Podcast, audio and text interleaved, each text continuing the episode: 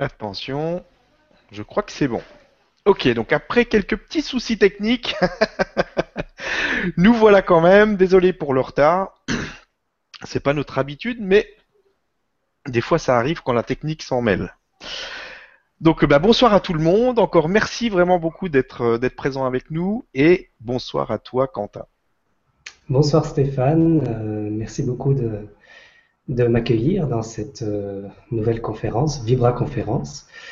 Et effectivement, on a eu un petit peu d'aléa technique pour commencer, mais c'est pas grave, c'est une belle mise en jambe. Ça marche. Ok, donc ce soir c'est un peu différent de la dernière fois. La dernière fois c'était l'interview, donc euh, il n'y avait que du, une présentation et questions-réponses. Donc ce soir on a une thématique.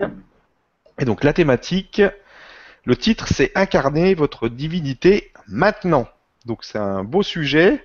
Et donc bah, je vais te laisser euh, l'entamer tout de suite. Et puis après on fera comme d'habitude questions-réponses juste après. Donc je te laisse y aller. À toi.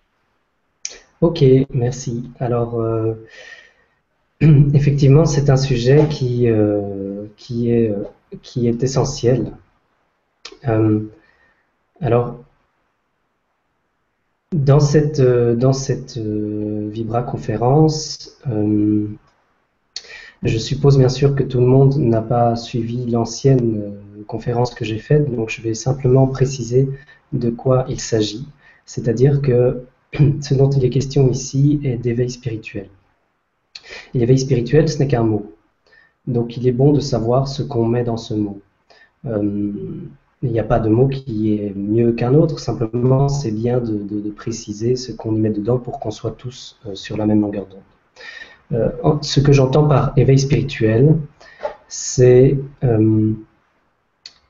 ce qui est exprimé de toutes les traditions depuis tout temps, dans l'hindouisme, dans le judaïsme, dans le christianisme, dans le bouddhisme et euh, toutes les traditions euh, dans l'ancienne Égypte euh, et dans les anciennes civilisations, etc. On a toujours dit la même chose. Cet éveil spirituel, il est évident quand j'ai cité tous ces courants, je ne parle pas des religions, je parle de l'essence des choses qui n'a rien à voir avec les religions, puisque la, religion a dogmatisé la parole, le verbe, le verbe qui est avec un V majuscule, qui est euh, la voix du cœur. L'expression du cœur, le pouvoir de l'amour et non pas l'amour du pouvoir. Ça, ce sont les religions. L'éveil spirituel, c'est tout simplement quelque chose qui se vit. C'est pas un concept, c'est pas quelque chose d'abstrait. Et euh, parfois, on emploie le mot éveil euh, comme dans une dimension relative, c'est-à-dire être plus conscient être euh, plus se réveiller, disons, être tout d'un coup se réveiller et comprendre que le monde ne tourne pas tel qu'on pensait, euh, voir que le monde finalement d'une certaine façon tourne à l'envers, étant donné qu'il est dominé par le mental et non pas, il n'est pas une expression du cœur, ce n'est pas une reconnaissance de, la vérité, qui est amour. Euh, ça, c'est une compréhension qui est nécessaire sur le chemin, mais à un moment donné, euh, il est bon de dépasser cette compréhension et de le vivre. Parce que tant qu'on reste dans le livre, dans la théorie, eh bien, on souffre tout autant. Or, c'est quelque chose de très concret. L'éveil spirituel, tel qu'il est exprimé ici, tel qu'il est entendu de toute tradition, est quelque chose de concret. De concret. La religion l'a rendu abstrait. Tout simplement pourquoi? Parce qu'il a extériorisé cela. C'est-à-dire qu'on a créé un Dieu à l'extérieur de nous. Dans notre culture judéo-chrétienne, euh, c'est très très fort. Il y a beaucoup de culpabilité parce que voit l'homme est considéré euh, comme un pécheur qui doit se repentir et qui doit toujours faire mieux parce que de toute façon par défaut c'est un pécheur et il se fait taper sur les doigts. Voilà l'absurdité dans laquelle euh, l'humain a été plongé depuis des milliers d'années et de laquelle il est bon de sortir aujourd'hui.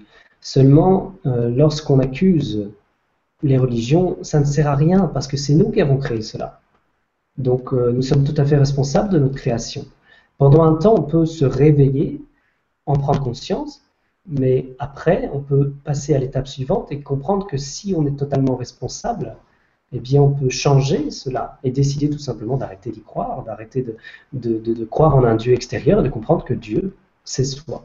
Alors Dieu, c'est un mot un peu vulgaire et beaucoup utilisé. C'est, peut-être pas le meilleur mot aujourd'hui, hein, parce que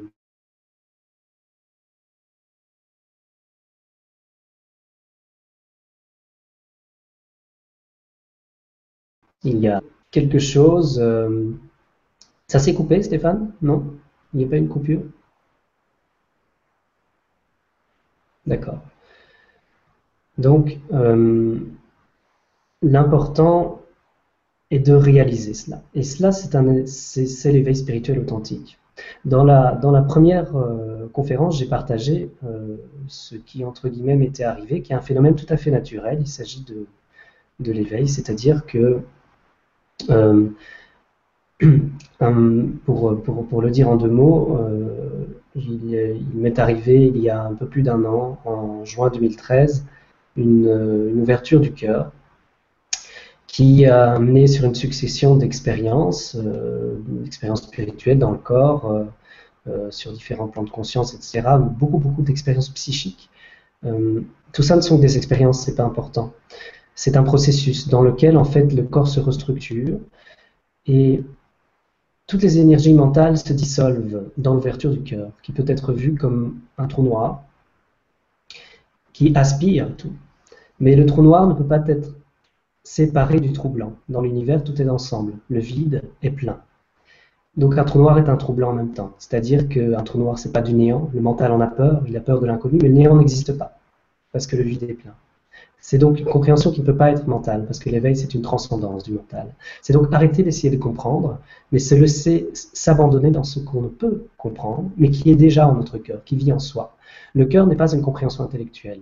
C'est une vérité, une évidence qui dépasse la compréhension intellectuelle. C'est le bon sens, celui de l'enfant, tout simplement. C'est de l'innocence et c'est bien de ça qu'il s'agit. L'éveil, lorsque le cœur s'ouvre, on retrouve toute une dimension innocente Et évidemment, tout ce que je dis peut s'entendre à différents degrés, mais c'est vraiment quelque chose qui est bien au-delà de ce qui est dit ici, évidemment, parce que c'est une dimension absolue. Et toute la beauté de la chose est que cette dimension absolue, qui est donc au-delà de la forme, peut très bien se vivre en même temps, ici et maintenant, de façon très concrète. De façon très concrète. C'est de l'enracinement, et l'arbre doit bien s'enraciner pour monter vers le ciel. Donc, cette dimension-là, lorsque le cœur s'est ouvert, les énergies mentales se sont dissoutes dans l'ouverture du cœur, et petit à petit, après ce qu'on peut appeler une nuit obscure de l'âme, pendant cinq ou six mois, une période assez difficile de souffrance, où il y avait un nettoyage euh, de toute résistance finalement en soi, euh, qui n'est qu'une interprétation mentale de ce qui se passe. Le mental est la partie non aimée, le manque d'amour en soi. Donc quand il commence à être aimé, c'est l'inconnu pour lui. Vu que le mental est de la résistance, de la survie, là où il n'y a que l'amour. C'est-à-dire qu'il n'y a ni naissance ni mort en vérité. Et le mental a peur de mourir. La seule chose qui meurt est une croyance. La seule chose qui meurt est le manque d'amour. Lorsque les énergies se dissolvent, à un moment donné, on remarque que cette peur qu'on a est simplement de la grâce. Et tout l'amour qui commence à émaner de l'ouverture du cœur embrasse euh, le mental, si on veut, le mental, c'est ce qu'on pense être, c'est l'ego. Et il trouve le repos dans le cœur. Concrètement, parce que cela est concret, après cinq ou six mois, il m'est arrivé, euh, lorsque ça s'est calmé, eh bien, quand je posais le, regard quelque part, euh, il n'y avait plus de pensée. Et c'est pour ça que c'est très difficile d'exprimer. Parce que aujourd'hui, je suis obligé d'encore un peu exprimer cela, d'abord, ce qu'est l'éveil, parce que je sais que c'est encore fort abstrait pour beaucoup de gens. Or, euh, le, partage qui est ici est un partage d'un vécu, tout simplement parce que c'est très concret que chacun est amené petit à petit à le vivre, parce que c'est un phénomène naturel. Et, mais il est bon de, de pas se fourvoyer d'en faire un concept et justement de voir de, quoi il s'agit finalement. Pas, pas rentrer dans une sorte de fantasmagorie qui nous maintiendrait dans une résistance parce qu'on aurait une attente spécifique de ce que c'est, alors qu'en vérité, chacun l'expérimente à sa façon, donc d'une unique façon. En vérité, c'est différent pour chacun, chacun va l'expliquer à sa façon, d'une unique façon. Mais ce qui est vécu au-delà, c'est la même chose. Et il y a une reconnaissance du cœur, ça oui, mais c'est pas, pas important l'explication. Donc ce qui est dit ici, c'est pas important dans les mots, mais on peut, on peut ressentir quelque chose au-delà des mots, parce que ça vibre déjà en notre cœur, en chacun.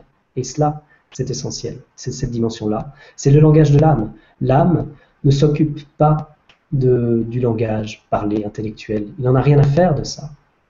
L'âme, c'est beaucoup plus simple. Elle ressent un état vibratoire, si on peut dire. C'est une émanation vibratoire.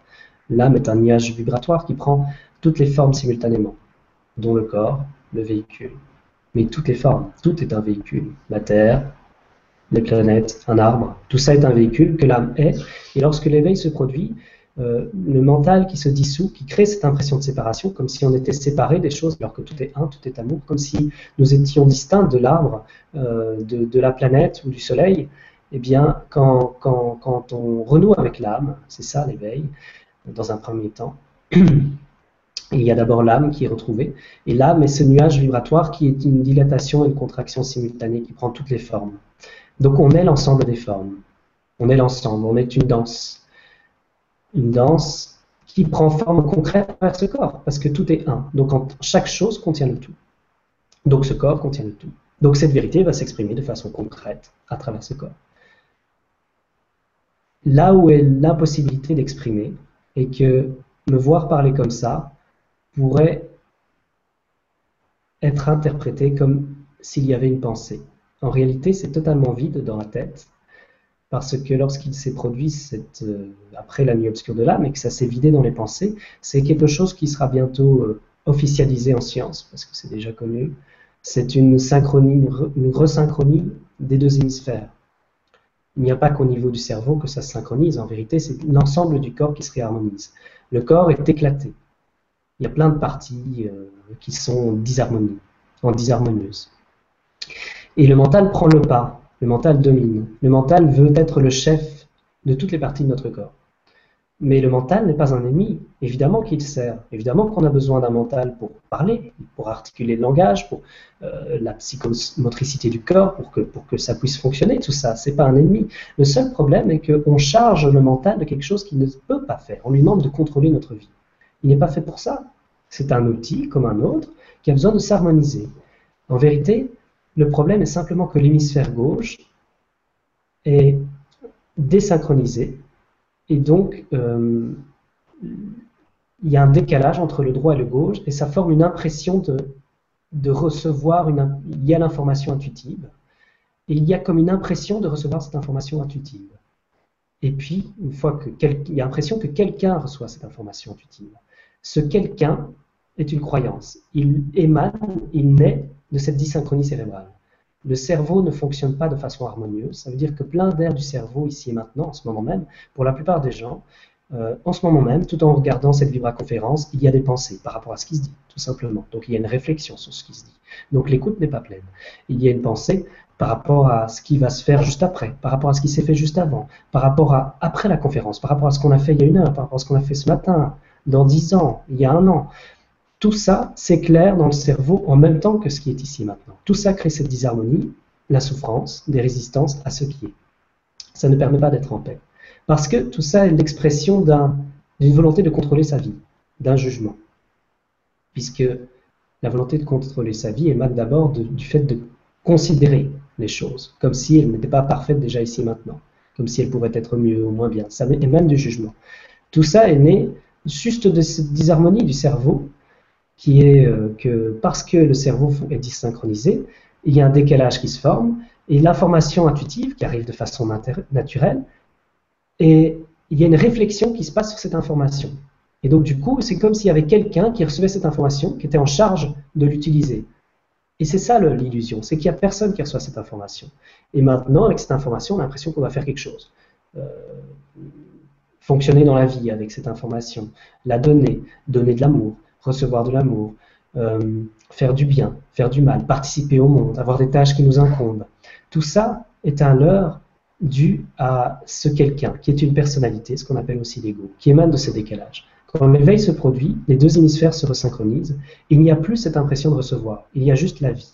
Avant, il y a l'impression que quelqu'un vit sa vie, il y a l'impression que quelqu'un est dans le présent, que quelqu'un cherche à être heureux, que quelqu'un est malheureux, que quelqu'un souffre. Après, il y a simplement la vie qui se respire sur elle-même. Plus personne n'est en vie, il y a la vie. Tant que quelqu'un se croit en vie, il va avoir peur de mourir. S'il y a juste la vie, l'éternel est reconnu. Ni naissance ni mort. Juste la paix. qui se respire sur elle-même. Personne n'est en paix, il y a la paix. La notion même de souffrance n'a plus de sens, parce que la souffrance est karmique, elle est liée à une réaction. La notion même de réaction se termine, puisque personne ne peut réagir puisqu'il n'y a plus de séparation. Il y a juste la vie qui respire sur elle-même. Il n'y a pas de réaction. Donc, il y a un détachement des formes, quel que soit ce qui se produit ici maintenant, cela n'altère pas le sentiment intérieur. Cela crée quelque chose d'un peu magique qui est difficile à comprendre mentalement, c'est que ce qui est exprimé ici, il n'y a donc pas de pensée sur ce qui va se dire. Il y a une fusion entre l'information intuitive, la parole, l'acte, le comportement. Tout ça est fusionné, tout ça est harmonisé. Cela veut dire quoi? Ça veut dire, comme on voit dans la, religion, dans la tradition christique ou de la religion chrétienne, c'est l'innocence de l'enfant qui doit passer le royaume c'est l'agneau de Dieu. C'est être à nu, c'est la pureté. Cette innocence, c'est de l'inconscience. C'est juste que on ne prétend plus, on n'a plus la capacité de toute façon de prétendre participer à quelque chose. On est juste là, ce corps est assis, il n'y a pas cette impression d'être lié au corps, d'être lié à des émotions, d'être lié au mental, tout ça fait partie de l'ensemble des formes. Mais ce qui se respire embrasse la totalité, ça n'a rien à voir ça, émane de l'infini, de façon absolue. Et ça parle. C'est de la spontanéité. Quand un enfant s'exprime de façon spontanée avant qu'il soit formaté, cet enfant euh, ne réfléchit pas à ce qu'il dit. Et c'est pour ça qu'il peut briser la parole d'un adulte par, son bon sens, parce que une phrase sort et c'est tellement, c'est tellement évident c'est tellement évident, c'est du bon sens. Eh bien, cette phrase qui sort, c'est de l'information intuitive qui peut, qui peut venir de l'espace, qui, qui, peut venir de on ne sait où. On se demande où il a été chercher ça, l'enfant. C'est parce qu'il ne réfléchit pas à ce qu'il va dire. Il ne se considère pas. Il ne sait même pas ce qu'il a dit. Il, ne fait que regarder l'adulte qu'il regarde avec des grands yeux en se disant Mais qu'est-ce qui vient de me sortir? Et il se demande ce qu'il a dit.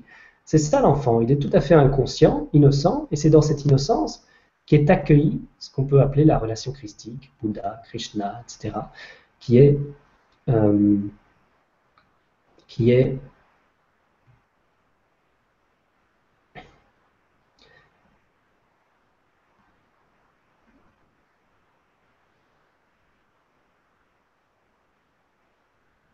qui est difficilement exprimable. Donc, euh, cette, relation est une sorte de réciprocité. Mais ce n'est pas tel qu'on peut l'entendre mentalement. Quand on entend relation, on sous-entend deux personnes en relation, comme s'il y avait une séparation, deux personnes. En vérité, c'est une relation avec soi-même. C'est comme un feu qui se consume sur lui-même. Quelque part, il y a une relation quand on voit un feu se consumer. C'est une danse. Pour qu'il y ait une danse, d'une certaine façon, il faut une relation. Mais cette relation est simultanée. J'aime à dire qu'on ne peut pas distinguer dans un feu le brûlant de l'éclairant il y a bien une, relation entre le brûlant et l'éclairant, et pourtant on ne peut pas les distinguer. C'est à ce niveau-là. Le féminin et le masculin sont dans cette relation à ce niveau-là. Tout est en soi. Le féminin et le masculin est intérieur. Et l'âme est féminine, et donc il faut, on peut, falloir, c'est toujours des mots dangereux parce qu'il n'y a aucune obligation, tout ça est de la liberté. Mais euh, euh, si l'on est, on ressent le désir, de toute façon tout est intérieur, il faut juste se laisser porter par ce qu'on sent. Mais si on ressent cela et qu'on se sent porté par ce qui ne s'explique pas, mais qui peut vibrer dans le cœur quand, on partage cela, eh bien, euh, parce que tout est juste, il n'y a pas de bon ou de mauvais comportement, il n'y a pas de mauvaise façon, ça c'est les religions, c'est les dogmes qui font ça, tout, est, tout est parfait, il faut, il faut simplement justement se pardonner, d'être aussi dur avec soi-même et, se laisser porter par ce qui est. À ce moment, euh, on, peut, euh, euh, on peut ressentir cela. Alors,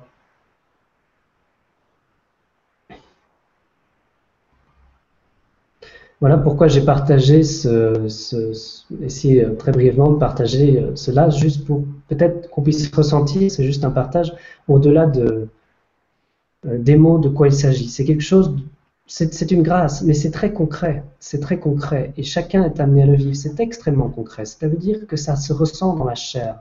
Et lorsqu'on est porté par cela, eh bien, on finit par s'abandonner en notre féminité. Parce que c'est d'abord de la féminité qu'il s'agit. Pour l'homme comme pour la femme, l'homme, l'être humain, l'être humain est une condition. Quand il y a l'éveil, d'une certaine façon, il n'y a plus rien d'humain. Parce que l'humain, c'est une réaction. Ce qui est humain, c'est lié à la souffrance, c'est de la condition, les gens réagissent. Il n'y a plus un comportement du point de vue humain normal quand quelqu'un est réalisé. Parce qu'il ne réagit plus comme les autres. Il reste en paix quoi qu'il arrive. Ça ne veut pas dire qu'il n'agit pas. Ça ne veut pas dire qu'il n'a pas des, des, expressions qui semblent humaines ou quoi. Ça n'a rien à voir. C'est que ça vient de l'intérieur. Ça n'a plus rien à voir avec ce qui est. C'est là la liberté. C'est un souffle qui se consume et on est totalement libre parce qu'on est libéré, parce qu'on se sent toujours tout à fait euh, jamais étranger à ce qui est. Parce que ce qui est soi. Dans la forme, ça crée une fraternité constante. Par exemple. Euh, cela est accueillir. Accueillir le monde. C'est bien le féminin. Le féminin accueille. Et le masculin, l'esprit, le féminin, l'âme, c'est la terre-mère, qui donne naissance. L'expérience se goûte à travers la féminité. C'est la féminité qui permet de vivre l'expérience, c'est-à-dire d'éprouver, c'est-à-dire de concrétiser. Pour toucher la terre, il faut s'enraciner. C'est bien concret de s'enraciner, pas rester dans le ciel. Donc c'est bien en s'enracinant qu'on peut rejoindre l'esprit, que l'arbre peut pousser. Mais c'est là que je vais en venir. Le masculin donne, d'une certaine façon. On peut voir l'offrande. Le féminin accueille. Ce n'est que quand l'accueil est plein, totalement plein, si on accueille de façon pleine le monde qui est soi, eh bien on devient offrande. Accueillir pleinement, c'est un don de soi. Le féminin et le masculin s'harmonisent à ce moment-là. C'est ce que l'on est, fondamentalement. On exprime tout cela. Alors, beaucoup de personnes se demandent évidemment, ok, c'est super, mais comment faire? Et c'est toujours très délicat, euh, parce que si je disais, il y a un outil qui existe quelque part, une technique particulière qui, suffit d'appuyer sur quatre boutons précis et hop, c'est bon, l'éveil s'obtient, eh bien, euh, ben, tout le monde le, saurait. Mais c'est pas naturel. On parle bien de quelque chose de naturel, on n'appuie pas sur un bouton pour faire pousser un arbre. C'est pas naturel.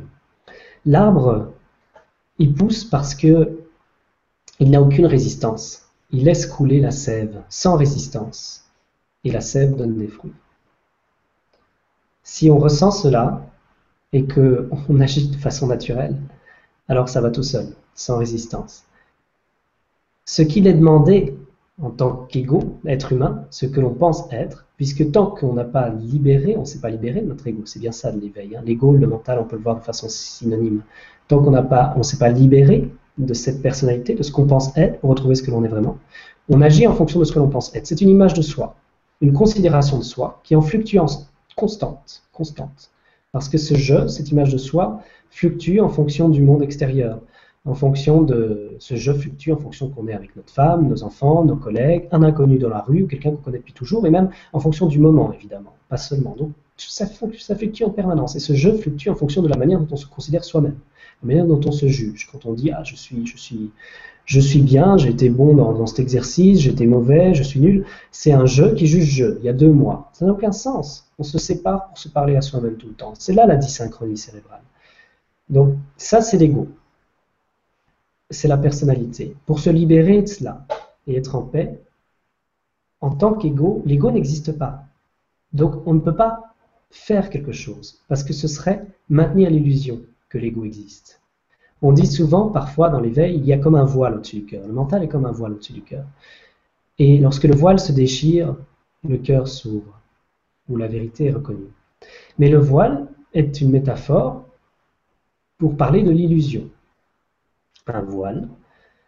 Donc, on ne peut pas traverser le voile, on ne peut pas déchirer, parce qu'on ne peut pas traverser quelque chose qui n'existe pas. Et le problème, entre guillemets, le souci, là où ça turbine mentalement, c'est que certains peuvent se dire, bon, ben, quoi faire, comment faire, je vais y arriver, alors qu'il n'y a rien à faire. Maintenant, rien à faire, c'est aussi délicat. C'est là que j'en viens pour la conférence. J'ai dû un petit peu introduire ça, mais ça va aller assez vite maintenant pour qu'on puisse quand même laisser les questions-réponses après. euh, c'est que cette, il n'y a rien à faire est aussi délicat s'il est mal compris. Et c'est là-dessus que j'aimerais préciser qu'est-ce qu'on peut faire finalement pour, pour réaliser cela, qui est naturel et qui vient de toute façon en chacun, petit à petit. Car en chacun déjà, en ce moment, ça brûle, l'âme mûrit en chacun. Euh, il y a une reconfiguration. Et, et d'une certaine façon, il est évident que tout est prévu depuis tout temps et depuis toujours. Donc évidemment qu'il n'y a rien à faire. Mais du point de vue de l'ego, du point de vue de ce que l'on est, la personnalité, ce que l'on pense être, il faut l'assumer cela. Si tout est prévu depuis tout temps, ce qui est prévu, c'est soi. C'est nous-mêmes qui l'avons créé. C'est nous-mêmes qui avons créé tout ça. C'est pas quelqu'un extérieur de nous, c'est pas un Dieu extérieur comme les religions le font qui a décidé cela. C'est soi. Parce qu'en chaque chose se trouve le tout. En chaque, en chaque corpuscule, en chaque particule, en, tout se trouve le tout. Donc à travers soi se trouve la totalité. Assumer sa divinité, c'est se permettre de recevoir. Fondamentalement, lorsqu'il y a identification à ce corps, lorsqu'il y a encore une personnalité, euh, on veut atteindre l'éveil, par exemple. On voudrait aller chercher la lumière, mais l'arbre ne va pas chercher la lumière. Il oriente les feuilles pour recevoir la lumière. Il ne va rien chercher. Il se permet de recevoir. Donc, ce qu'il est bon, et c'est la seule chose qu'on peut faire, c'est se permettre de recevoir. Mais donc, quand on dit il n'y a rien à faire, c'est récupéré par l'ego. Parce que l'ego aime ça. L'ego est un confort. Il se dit, OK, il n'y a rien à faire, c'est très confortable. Le confort est un mécanisme d'habitude qui en réalité maintient la souffrance. Donc, c'est un confort pernicieux. Parce qu'il mène toujours à une insatisfaction. À un moment donné, on veut s'en sortir, on veut réaliser, on veut se libérer de la souffrance et non pas la satisfaire provisoirement, une fois de plus, pas en consommant un plaisir, un besoin, qu'importe. Se permettre de recevoir, c'est donc une prise de responsabilité. Parce que c'est tout d'un coup se dire, ok, le comprendre intellectuellement, ce n'est pas une prise de responsabilité. C'est une étape nécessaire. Mais après, on peut se dire bon, ok, j'ai bien compris que Dieu c'était pas quelqu'un à l'extérieur, j'ai bien compris que tout est un, tout est amour, que je suis l'amour. Ok, j'ai bien compris que je suis divin, mais il faut l'assumer, il faut prendre ses responsabilités et il faut l'incarner. L'incarner, ce n'est pas aller chercher la lumière, parce que l'éveil ne nous concerne pas. Il est vrai que c'est divin. Ça veut dire quoi? Qu'il n'y a pas quelqu'un tout puissant, un ego quelque part qui tire les ficelles. C'est quelque chose de naturel qui se fait tout seul. Donc oui, ça ne concerne personne, rien de ce qu'on pense être. Ça se fait tout seul, ça ne nous concerne pas. Heureusement qu'il n'y ait pas quelqu'un qui... Ça ne marche pas comme ça. Tout, ne pourrait être un. Il y aurait quelque chose de séparé. Il y aurait quelque chose de, séparé à l'univers qui, créerait les mondes. Ça n'existe pas comme ça. Tout est un.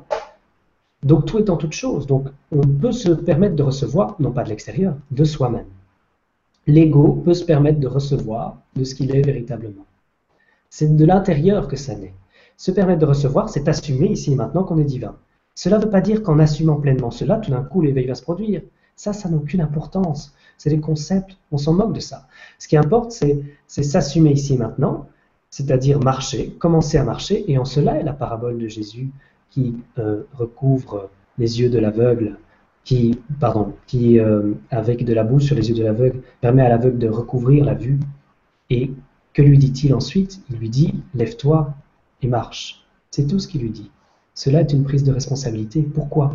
Parce que l'aveugle, une fois qu'il a retrouvé la vue, il a vu qu'il avait des jambes, hein, il a vu qu'il fonctionnait très bien, qu'il n'y a pas de problème.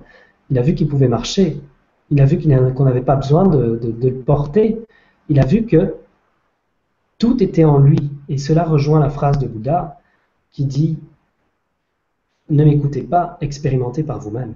C'est ça que ça veut dire. Ça veut dire quoi ça? Ça veut dire prenez vos responsabilités et vivez-le. Parce que si vous êtes divin, ça veut dire que vous êtes la totalité, ça veut dire que vous êtes tout, vous êtes cet absolu. Ce nom divin est très vulgaire par rapport à ce dont on est en train de parler. C'est quelque chose de, de, vraiment merveilleux ce dont on est en train de parler. C'est une dimension extrême.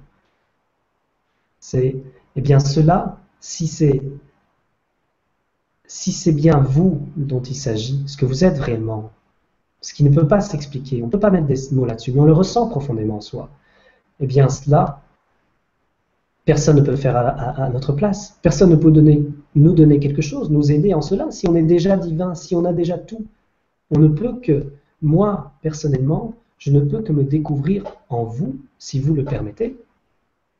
Mais je ne peux rien faire. Je ne peux que m'émerveiller de cela. Et c'est valable pour toute chose et pour chacun, parce que le divin est en toute chose, et c'est en cela la merveille.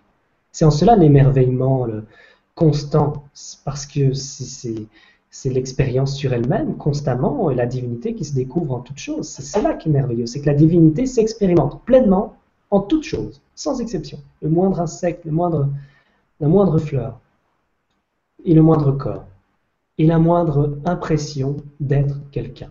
Ce quelqu'un finit par c'est l'outil pour faire cette expérience, disons, l'ego. Et puis on réalise que, que ça a toujours été là, qu'on avait simplement une impression d'avoir perdu ce qui a toujours été là. L'éternel est la vérité. Il ne peut ni se perdre ni se trouver. Se permettre de recevoir est donc une prise de responsabilité. Si on prend cette responsabilité, qu'on commence à marcher, qu'on commence à comprendre que ok, on ne peut qu'expérimenter par soi-même, alors on permet à la lumière de faire le reste. Ça, ça ne nous concerne plus. La grâce se fait elle-même, se révèle elle-même, et cela, ça ne concerne personne, ça se fait de façon naturelle. Mais il faut bien y mettre la graine. Et ça, ça se permet de recevoir. L'amour est tel qu'il nous respecte trop pour agir sans notre consentement. Puisque c'est nous. Donc notre expérience est parfaite. On a tout à fait le droit. Nous, on la juge quand on a un ego en disant c'est souffrant, ce serait mieux d'être en paix. Tout ça, ce sont des concepts. Mais en vérité, d'un point de vue de l'amour, de ce qu'on est véritablement, mais c'est parfait. C'est juste notre expérience. On a tout à fait le droit de la vivre parce qu'elle est parfaite, cette expérience. Donc pourquoi on déciderait, qui déciderait qu'il faudrait la changer Mais non, juste quand on est prêt, qu'on a envie vraiment avec nous-mêmes profondément de changer cette expérience qu'on a faite. C'est avec soi-même. Là, la perfection divine que nous sommes. Et ce que nous recevons, ce que nous permettons de recevoir, c'est l'ego, bien sûr, qui reçoit, qui prend cette décision, qui croit encore avoir un choix, en vérité, qui fait ce choix de recevoir. C'est peut-être son seul et dernier choix. Ensuite, quand les choses se font tout seules et qu'elles se respirent pleinement, c'est-à-dire que l'amour prend toute la place uniquement quand le cœur est propre. Le cœur qui s'ouvre, doit être vide de toute croyance, de toute pensée, de toute considération, de toute trace de dualité.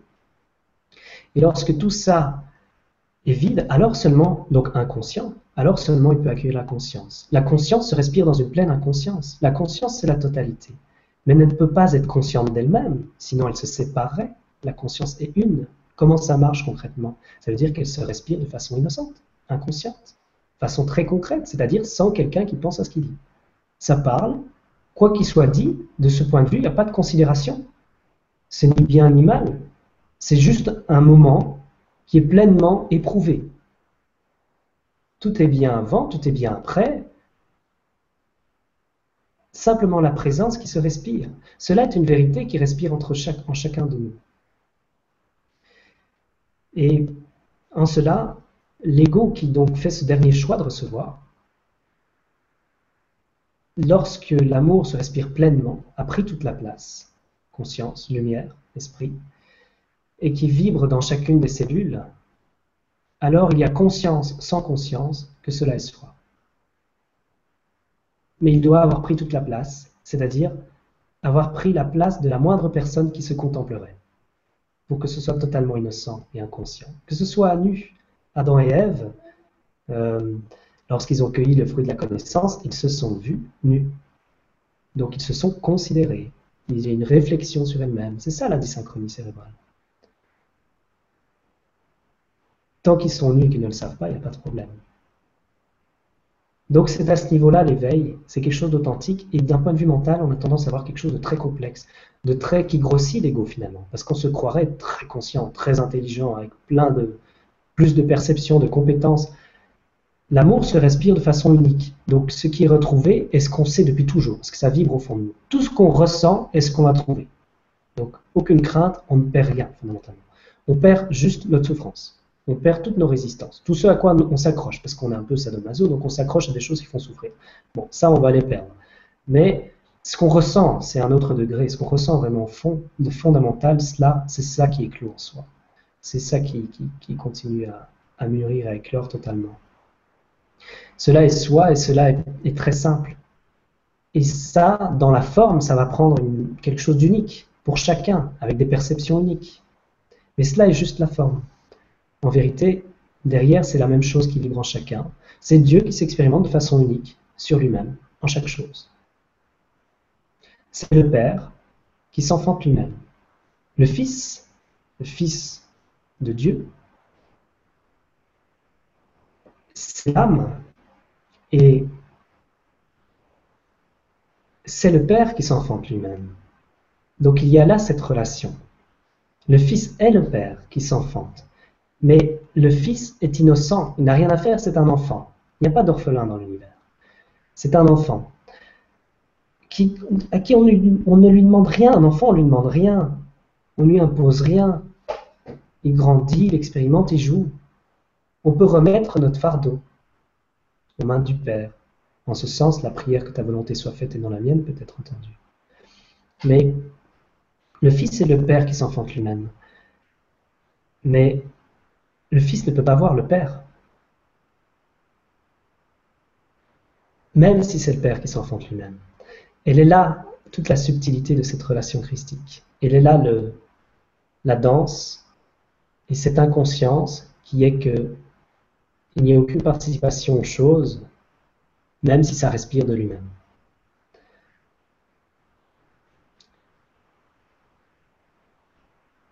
De façon concrète, voir la vie de l'intérieur, c'est prendre ses responsabilités. C'est tout d'un coup arrêter de s'attacher au monde. C'est tout d'un coup, euh, pendant un temps, on consomme les plaisirs du monde, on s'y attache, on pense que quelque chose à l'extérieur va nous procurer le bonheur. Et c'est une démarche qui est normale euh, pour tout le monde. En fonction des gens, certains, certains euh, lâchent plus vite que d'autres, certains ont besoin de faire tous les plaisirs du monde, certains lâchent plus vite. Mais à un moment donné, on comprend que la vérité est en soi et qu'elle ne peut se trouver à l'extérieur. Là, on peut le comprendre intellectuellement ou prendre ses responsabilités et l'assumer. Lorsqu'on l'assume, qu'est-ce qui va se produire concrètement? On va regarder la vie de l'intérieur. C'est-à-dire que on va tout simplement comprendre que toute expérience qui nous arrive, et je sais que cela résonne parce qu'on en parle souvent maintenant, ce qu'on appelle synchronicité par exemple, on va, on va comprendre que tout événement qui nous arrive de l'extérieur est en fait soi, puisque en vérité, tout ce qu'on voit à l'extérieur de soi n'est qu'une projection mentale du climat intérieur dans l'ici et maintenant. La lumière est le cœur, sans dualité, il n'y a pas d'ombre, mais elle est réfléchie par le mental, et le mental projette ça à l'extérieur, et puisque la lumière est réfléchie, donc elle, touche un objet, si on veut, elle traverse le voile, et en s'accrochant au voile, elle crée des ombres. C'est cela la dualité. Euh, c'est-à-dire que la lumière a une sorte de filtre. Mais ce filtre est une illusion. Il suffit de le... Mais on ne peut pas le dissoudre, puisque la personne qui veut le dissoudre est le mental. Donc le seul fait de vouloir le dissoudre maintient l'illusion. C'est pour ça qu'en ce sens, il n'y a rien à faire. En même temps, il faut assumer qu'il n'y a rien à faire. La seule tâche qu'on a à faire est d'assumer qu'il n'y a rien à faire. Pas le comprendre. Parce que quand on comprend qu'il n'y a rien à faire, et je l'ai vu par expérience, euh, l'ego le récupère et il l'interprète comme il n'y a qu'à attendre que ça se fasse. C'est pas ce que j'ai dit, parce que attendre que ça se fasse, c'est de la déresponsabilisation. C'est attendre demain. Il n'y a pas de demain. L'éternel est toujours ici et maintenant. Demain se vit, toujours dans le présent. Et j'ai dit, la spiritualité est concrète. C'est du vivant. C'est du vivant. L'amour demande à se respirer. Il s'en fout d'être dans un, dans un beau poème euh, ce, poème n'aura de valeur que pour celui qui l'aura écrit, ce sera son expression du cœur à lui.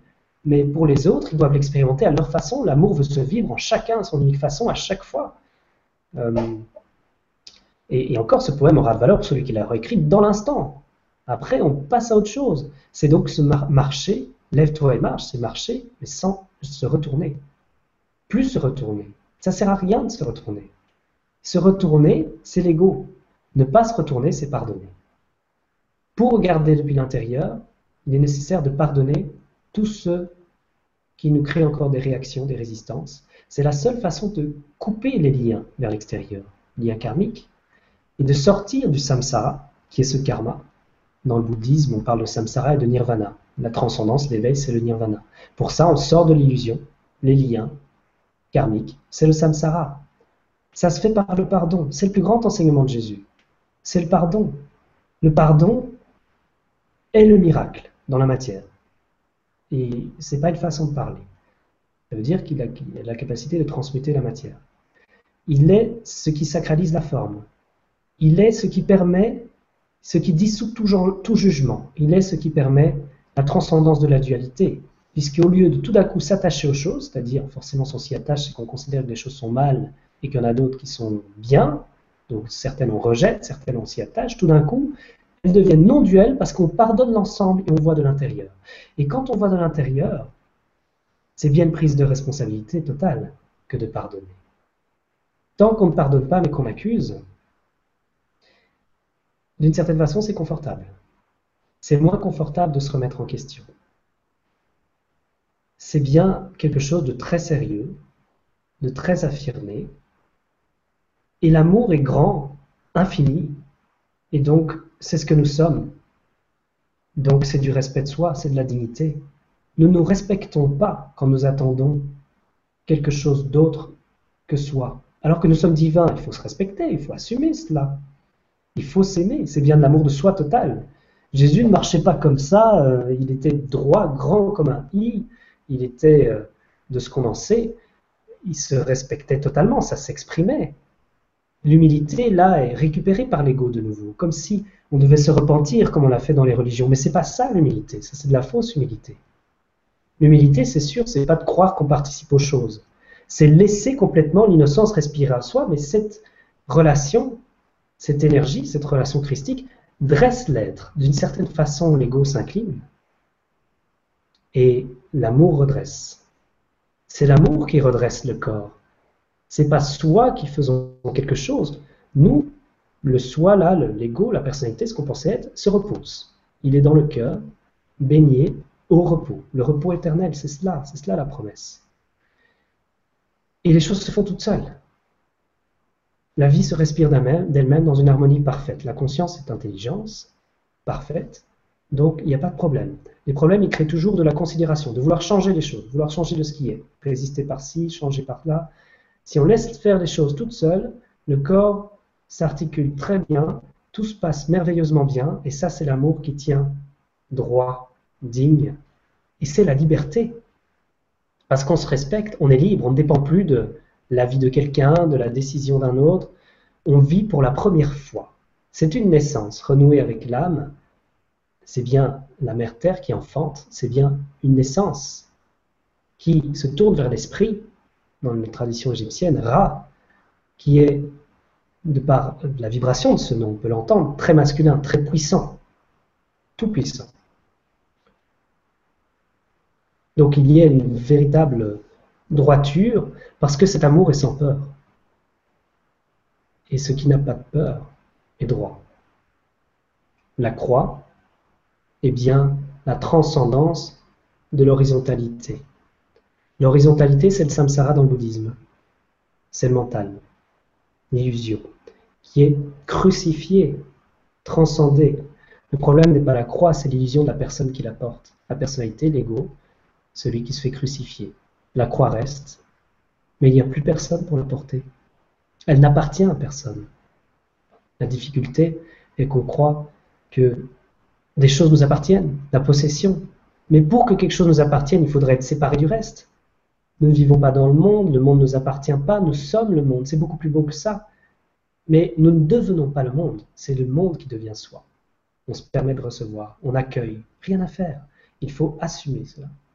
Quand je dis il faut, de nouveau, c'est dans la spontanéité, mais aucune obligation, surtout parce que ça irait à l'encontre de ce qui est ressenti dans le cœur. C'est toujours quelque chose de très libre, c'est de la foi. Et cela, on ressent euh, par le fait de regarder le monde de l'intérieur, et alors, toute expérience qui sont vécues, qui est vécue, prend une autre dimension. Même si on souffre, ça prend une autre dimension. Dans ma propre expérience, euh, il a...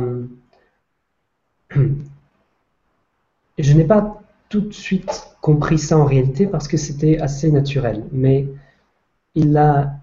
Maintenant, je, perçois mieux par expérience, euh, en regardant d'autres personnes avec qui je partage sur ce sujet, je constate que c'est pas forcément naturel, si je peux dire ainsi, euh, pour tout le monde de regarder la vie de l'intérieur. Évidemment, c'est pas facile à exprimer, ça dépend ce qu'on entend par là, mais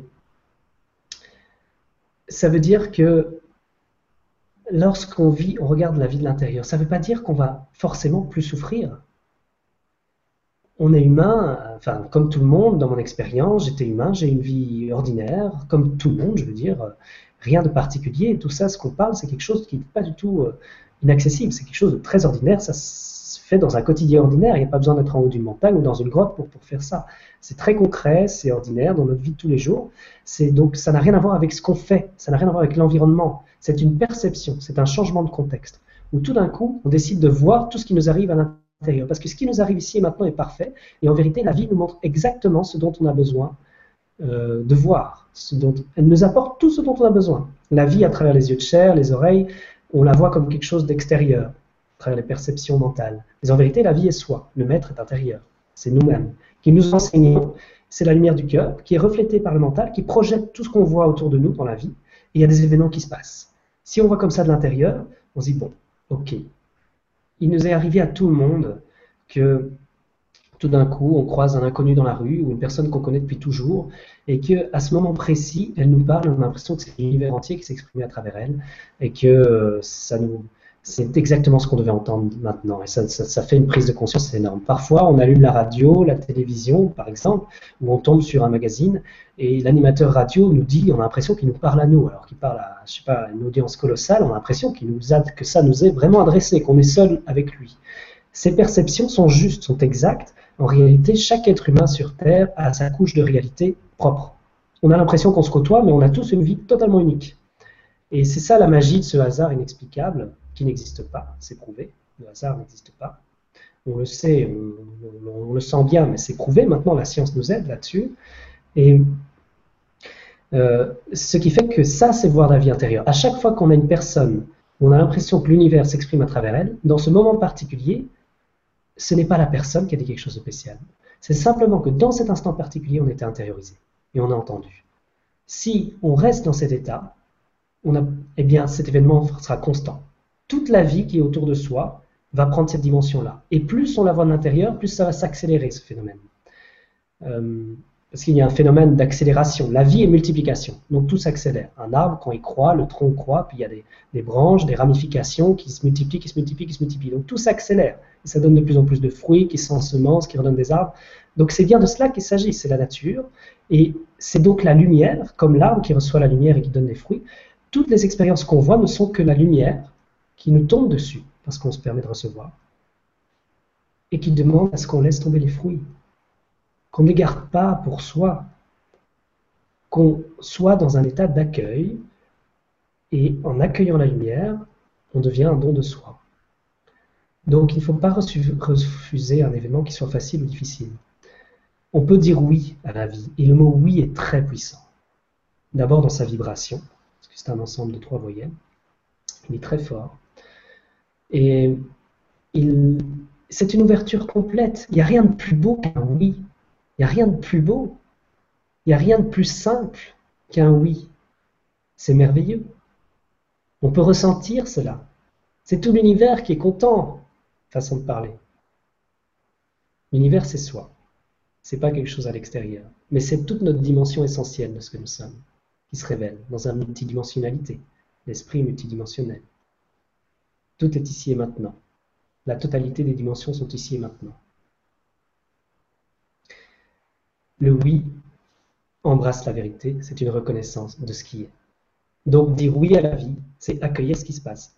Un événement euh, nous arrive, on l'accueille, on goûte, il y a la joie, il y a ce qui se passe finalement. On ne sait pas ce qui va se passer. Il ne faut pas essayer de, jouer un rôle. Et puis il y a des événements souffrants parfois.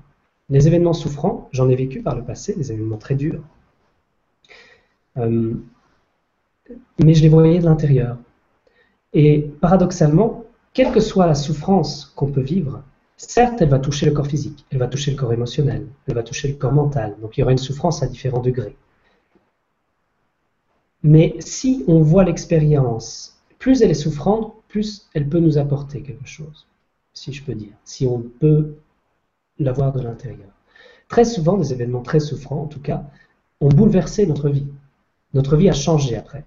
Si on voit l'événement, la souffrance nous arriver, et je sais que beaucoup de gens sont dans une sorte de détresse aujourd'hui, une sorte de perte de repère de par les énergies qui se passent. Et cette perte de repère est en fait bon, parce que c'est quand il y a perte de repère qu'on peut accueillir du nouveau. Tant qu'on a des certitudes, on tient bien, on n'est pas du tout nu, euh, on ne veut pas accueillir du nouveau.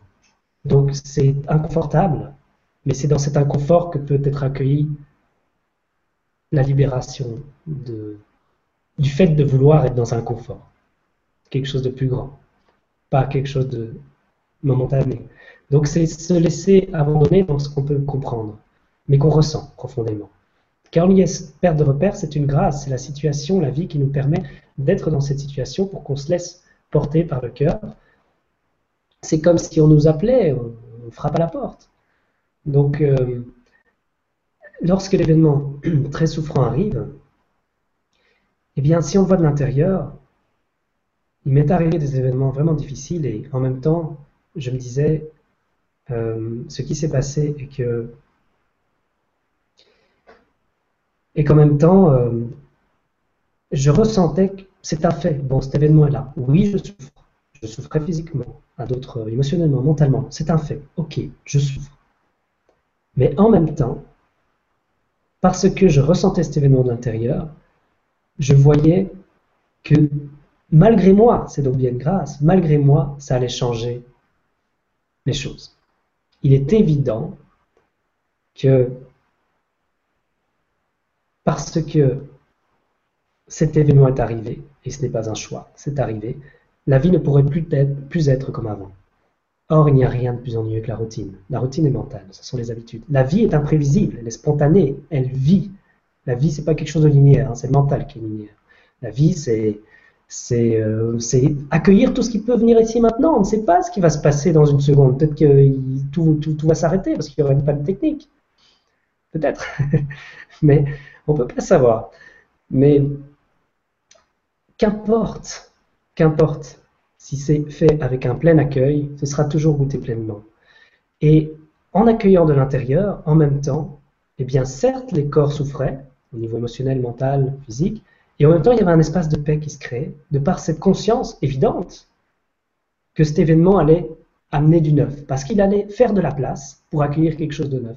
Et il est évident que ça avait quelque chose de bien, parce que c'est toujours comme ça que fonctionne la vie, tout simplement. Que l'événement soit positif ou négatif, si on le voit de l'intérieur, ça va vers une avancée qui est un mûrissement.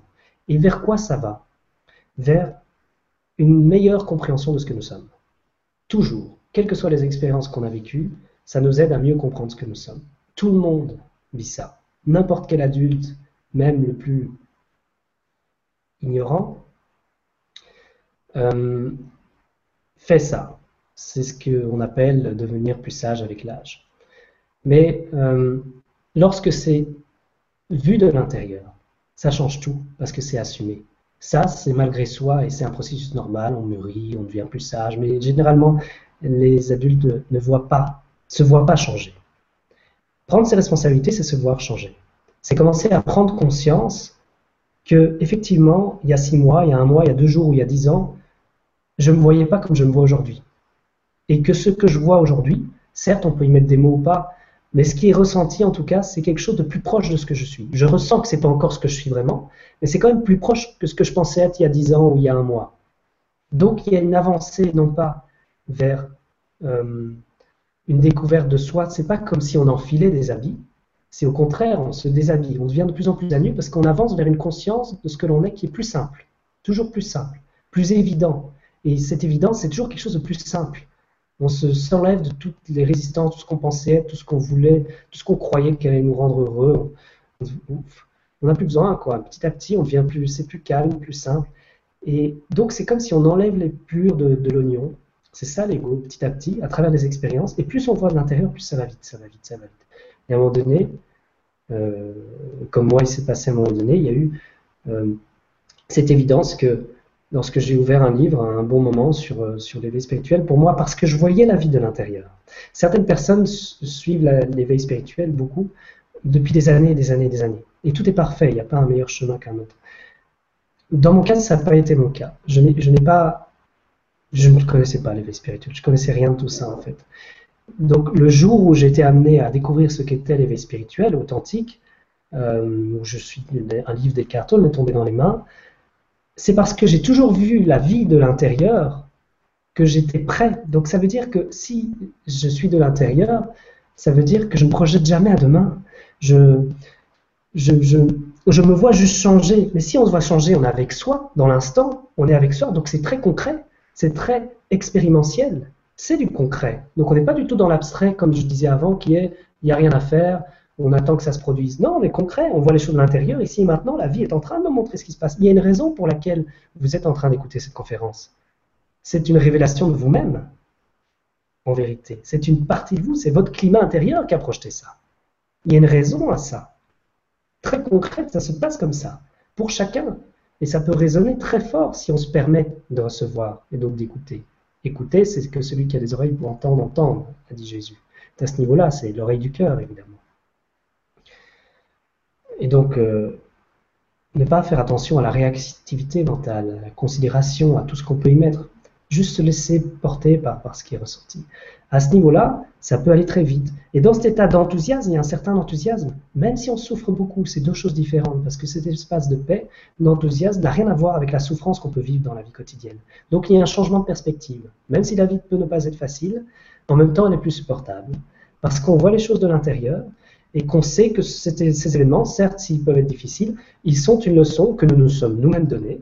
Et c'est la vie qui nous apprend avec un grand amour. Et nous, on le considère comme souffrant, mais en vérité, c'est parce qu'on ne voit pas toute la dimension de ce qui est vu. C'est juste parce qu'on a une perspective limitée qu'on y voit la souffrance. En réalité, c'est une pièce du puzzle global de l'intelligence du cœur qui est, une et qui, qui exprime quelque chose d'immense, de gracieux qu'on n'arrive pas à voir avec le filtre de notre mental. Et donc, euh, on ne peut ça ne sert à rien, on n'arrivera jamais à le voir. On peut se laisser respirer par ça pour devenir ça, devenir cette intelligence du cœur, dans une pleine innocence.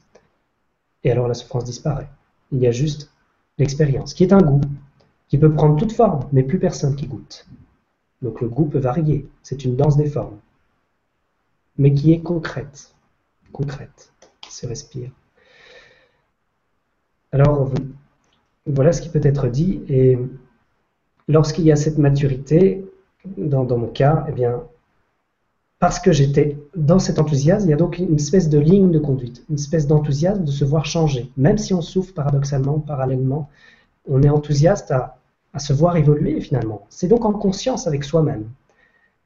Dans cette maturité, dans cet enthousiasme, j'ai fait des découvertes, j'ai avancé, j'ai avancé, j'ai avancé, et puis dans une logique lucide, euh, il m'a été amené, après des découvertes de, de, choses de la science, de comment fonctionnaient certaines choses, il m'a été amené dans une logique évidente que la réponse se trouvait dans des méditants, dans des sages, et, j'ai ouvert un livre sur l'éveil spirituel. C'était une logique des choses. Et lorsque j'ai ouvert ça, la réponse était là. Et parce que j'étais avec moi-même, et pas dans une attente que quelque chose se produise, ça s'est produit. Cette ouverture de cœur s'est produite à ce moment-là avec tout ce qui s'en est suivi petit à petit. Maintenant, je peux l'expliquer facilement. Je remarque que beaucoup de gens euh, attendent que quelque chose se produise. Ça les empêche de vivre ici maintenant et ça les empêche de recevoir parce qu'ils veulent chercher quelque chose. En cela, il n'y a rien à faire, mais c'est quand même en même temps très concret. Même si on dit qu'il n'y a rien à faire, c'est très concret, puisque c'est se permettre de recevoir. On ne peut pas aller chercher la lumière, mais se permettre de recevoir, c'est concret, ça se fait dans l'expérience, dans notre quotidien. C'est donc, voilà ce que je peux dire. Je vais m'arrêter ici. ok, merci beaucoup. En tout cas, c'était très, très clair. Moi, j'ai bien, j'ai bien aimé. Merci beaucoup pour, euh, ah, ben, pour ce partage. Et j'espère que ça a apporté beaucoup, en tout cas à, toutes les personnes qui étaient là euh, à suivre ça. c'est une, certitude. Merci. Donc on va passer maintenant aux questions-réponses. Donc je vais essayer de trouver des, des questions qui n'ont pas eu de réponse dans tout ce que tu viens de dire, mais ça va pas être facile. D'accord. Alors, il y a une question de Daniel qui nous dit Bonsoir à vous, euh, Quentin. Comment vivez-vous dans ce monde de troisième dimension, le quotidien, le travail, la famille, etc. Hmm. Euh, je, comprends cette question parce que euh, d'un point de vue mental, on peut se dire, et je l'ai de temps en temps, mais percevoir les choses comme ça, mais comment, comment on continue à vivre normalement? c'est normal. Mais en vérité, c'est d'une pure simplicité, c'est que je n'ai aucun choix. Donc euh, l'éveil est une libération du libre arbitre. Le libre arbitre est une illusion. Je pense que je l'avais déjà partagé dans, dans, la conférence précédente. Ça a été prouvé en science. On sait maintenant que quand on lève un bras, donc on croit qu'on lève son bras, mais en vérité, euh, des zones du cerveau s'éclairent en rapport avec le bras qui se lève, ces zones de cerveau-là s'éclairent avant les zones de cerveau qui montrent qu'on a conscience que son bras se lève. Donc le bras se lève avant qu'on en a conscience. Sauf que ça se passe à quelques millièmes de seconde près, donc euh, on a conscience que le bras se lève après, mais à quelques millièmes près. Et dans cette désynchronie cérébrale, justement, on a l'impression que c'est nous qui levons notre bras. C'est une distorsion, c'est une illusion. Alors si c'est pas nous qui levons notre bras, comment ça se passe? C'est complètement inconscient. Donc c'est comme ça pour tout le monde. Sauf que le mental croit qu'il fait quelque chose. Donc il récupère tout de suite, il, récupère tout de suite ce pouvoir, comme s'il en avait un, et il commence à dire non, non, c'est bien moi qui gesticule, c'est bien moi qui pars en ce moment, c'est bien moi qui décide d'allumer cet ordinateur et de voir cette conférence, alors qu'en vérité, tout a déjà été décidé. Donc de cette façon, euh, l'éveil est juste la réalisation de ça. Donc il y a plus mental parce qu'il s'est harmonisé. Le mental sert parce qu'il y a bien un langage qui s'articule, le, corps fonctionne bien, il est juste harmonisé. Donc ce qui est enlevé, c'est les 95% du mental qui sert à rien toute la journée. C'est-à-dire que 95% du temps, euh, on utilise le mental pour euh, de la considération, du jugement, euh, et rien à voir avec ce qu'on est en train de faire ici maintenant. C'est pour ça qu'on est si peu performant. Donc pour la performance, la pleine conscience, etc., évidemment, ça, ça marche aussi. Et ça crée le stress, et à l'heure actuelle, ça va même jusqu'à un point, ce qui est bon, qui est le burn-out. Dans toutes les sociétés, à tous les échelons, le burn-out augmente. C'est tout simplement le mental qui, euh, explose, parce qu'il sature, parce qu'il ne peut plus être désynchronisé, désharmonieux comme ça, donc il est arrivé à un état de complète saturation. Il y a des études maintenant de gens qui disent, très sérieuses, qui disent qu'il faut ralentir. Donc il faut ralentir cette consommation, cette accélération de toutes choses, parce que le mental ne peut plus. Il y a des burn-out très violents, euh, dans les entreprises, partout, de gens qui, explosent dans leur cerveau et qui doivent arrêter complètement de travailler, c'est fini du jour au lendemain, euh, parfois très longtemps, parfois définitivement, parce qu'ils ne peuvent plus continuer comme ça. C'est une expression très concrète de la saturation du mental, qui est en fait que l'énergie pousse à s'abandonner. Donc, on n'est pas obligé de passer dans cette résistance, c'est les gens qui résistent qui font ça. On n'est pas obligé de se résister, on peut choisir la voie du cœur et, aller dans la douceur. On n'est pas obligé de passer par la souffrance. J'ai exprimé des expériences de souffrance pour bien montrer que même dans la souffrance, il peut y avoir paradoxalement de, la paix, de l'enthousiasme et même de la joie. C'est deux choses distinctes. Mais si on choisit une voie douce, aujourd'hui tout est mis en place, on n'est pas obligé de passer par la souffrance. Ça peut être plus doux. Et donc, euh, s'il y a l'éveil se produit, il y a tout ce qui est dit se dit malgré moi. Donc, c'est en cela que je peux être reposé. Si je devais être en charge de gérer ma vie, de gérer mon quotidien, mais j'y arriverais pas. Ce serait totalement impossible. Euh, d'ailleurs, euh, j'ai une mémoire de poisson rouge. J'avais une excellente mémoire avant, vraiment excellente, mais euh, d'un aspect pratique, c'est-à-dire que tout ce que je dis là est oublié instantanément. C'est consommé dans le présent. La mémoire est la souffrance, on le voit en thérapie. Mémoriser quelque chose, c'est souffrir. Mais ça veut dire quoi? Ça veut dire que c'est vide, donc ça peut accueillir. Et donc ça accueille en permanence. Il n'y a pas besoin de retenir quelque chose, tout est là. Si une personne pose une question, ça va répondre. C'est pas moi qui choisis la réponse. En fonction de ce que me dit la personne, eh bien, il y a quelque chose de nouveau qui sort, et parfois je m'émerveille de voir. Euh, euh, j'apprends en même temps, mais j'oublie de toute façon ce que je viens d'apprendre. Mais euh, c'est assez drôle parce que, parce que ça se consume, c'est ça la vie, c'est tout à fait innocent, il n'y a rien de prétentieux. Donc tout peut se passer, tout, tout, se gère parfaitement parce que j'ai remis mon fardeau. Je n'ai plus la prétention de gérer quoi que ce soit ou de contrôler ma vie. Je laisse faire et tout se fait très bien.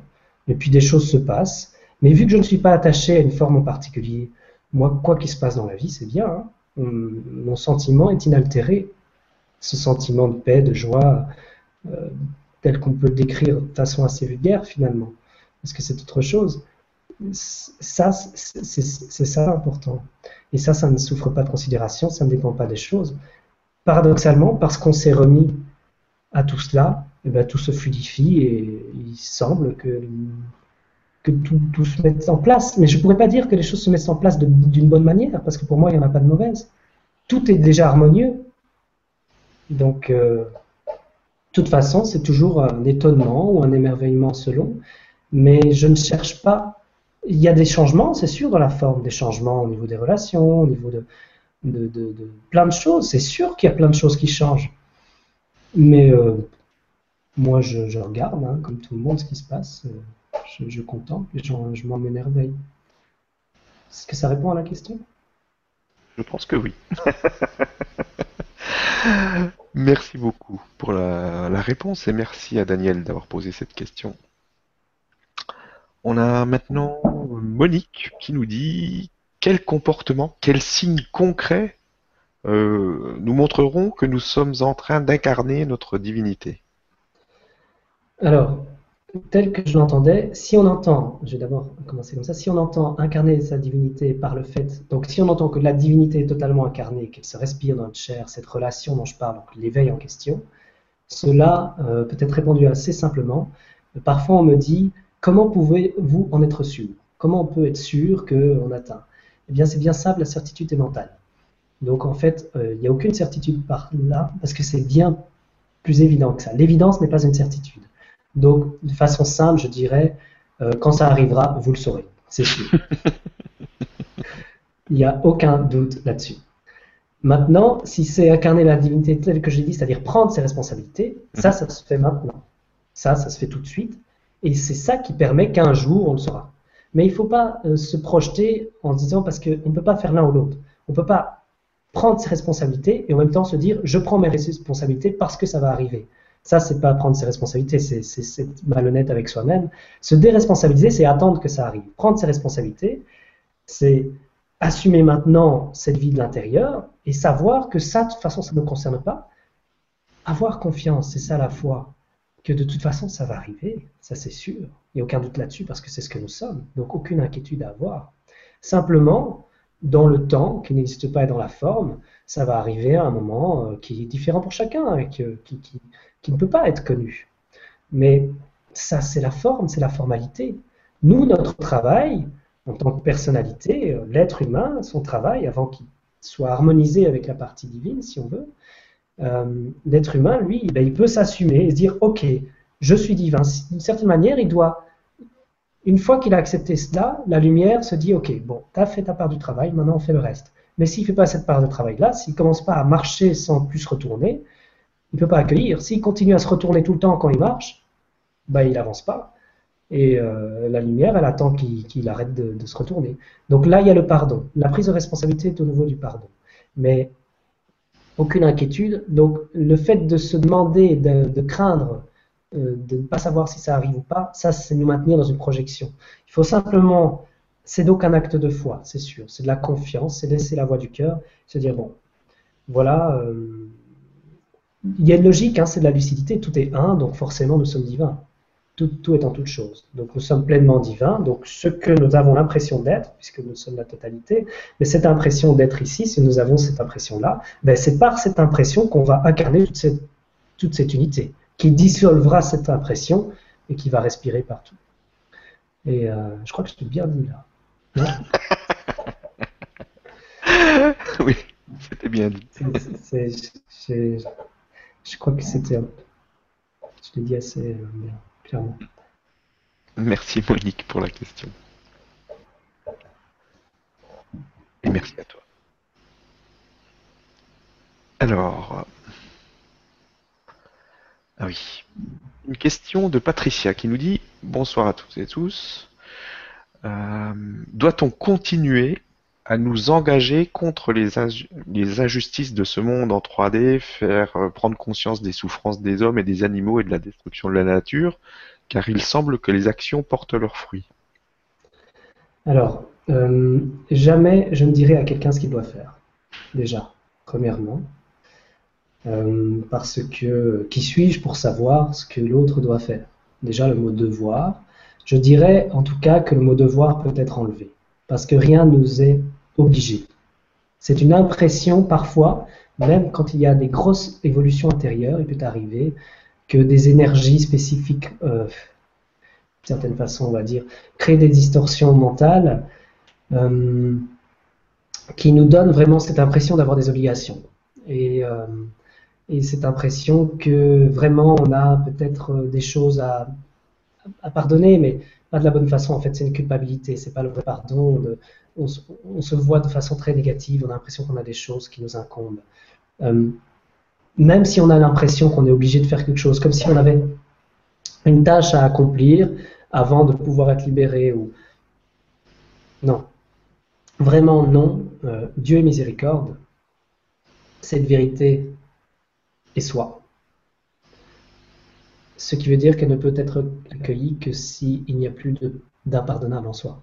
Tant qu'il reste de l'impardonnable en soi, on ne réalise pas ce que nous sommes véritablement, puisque nous sommes miséricorde. Nous sommes fondamentalement pardon, puisque sinon nous ne pourrions être amour. Cet accueil, on le fait par la prise de responsabilité, mais quand je dis accueilli, c'est là dans un accueil plein, la réalisation. Mais ça se fait tout seul. Plus la lumière tombe, plus on est poussé pardonner davantage et on le ressent. Ça vient tout seul, il ne faut pas se forcer. Voir la vie de l'intérieur est le principal. Alors, les énergies poussent de plus en plus à dire tournez la page. Quoi que vous ayez euh, ça ne veut pas dire que c'est juste ou, faux ce qu'on pense. L'important est la voix du cœur. La voix du cœur, la justesse, c'est la voix du cœur. Ce n'est pas une justesse mentale qui dirait qu'il existe un comportement précis qui est juste. En fait, ce comportement, il, est unique pour chacun. Il peut paraître complètement contradictoire, et c'est le cas, euh, mais juste en apparence. Ce qui semble se contredire, en apparence est en fait totale harmonie. Donc, euh, deux, personnes qui suivent la voix du cœur peuvent agir en contradiction dans la forme. En réalité, elles ont chacun exactement ce qu'elles ont à faire si elles suivent la voie du cœur. L'important, c'est donc non pas ce qu'on doit faire, mais ressentir la voie du cœur et se laisser porter. Et à travers ce chemin unique, comme j'ai dit, on a chacun notre couche de réalité, on réalisera la totalité. Unique et, ensemble peuvent coexister. La singularité coexiste avec l'absolu. Et hum, en ce sens, les énergies disent, euh, en tout cas, tournez la page. Arrêtez de vous accrocher à telle relation, à telle chose qui nous a fait du mal. On a chacun, il y a beaucoup de choses auxquelles on s'accroche, qui nous a fait du mal, etc. Des choses qu'on ne supporte pas, parce qu'on ne supporte pas euh, le mal qu'on peut faire aux animaux, par exemple, et je le comprends bien, euh, le, mal qu'on... de manière générale, lorsqu'il y a une certaine maturité à l'intérieur, les gens se disent, mais comment est-ce qu'encore possible qu'on se tape dessus euh, ça paraît complètement absurde. Et donc, il peut y avoir quelque chose d'insupportable. Le problème, c'est que quand on rentre dans cette, réaction, c'est une réaction. La réaction nous maintient pendant un temps euh, dans l'impardonnable. Il faudra à un moment donné lâcher ça. Mais c'est une expérience à vivre si elle doit être vécue. Donc c'est juste, c'est parfait, parce que ça peut être cette expérience. Il faut bien mener euh, l'amour se respire par lui-même. Donc il va pousser les illusions jusqu'à l'absurde pour qu'on puisse se rendre compte que c'est absurde. Donc s'il faut, il va rendre l'insupportable jusqu'au bout pour qu'on ne puisse plus le supporter. Qu'on se dise c'est bon, je lâche, ok, je pardonne, parce que de toute façon, j'arriverai pas à sauver le monde. Et donc, euh, euh, au lieu d'essayer de sauver le monde, ben, on comprend que le sauveur, c'est soi. On se sauve soi-même. Mais je ne suis aucunement en train de dire ce qu'il faut faire ou pas faire, parce que chaque expérience est unique.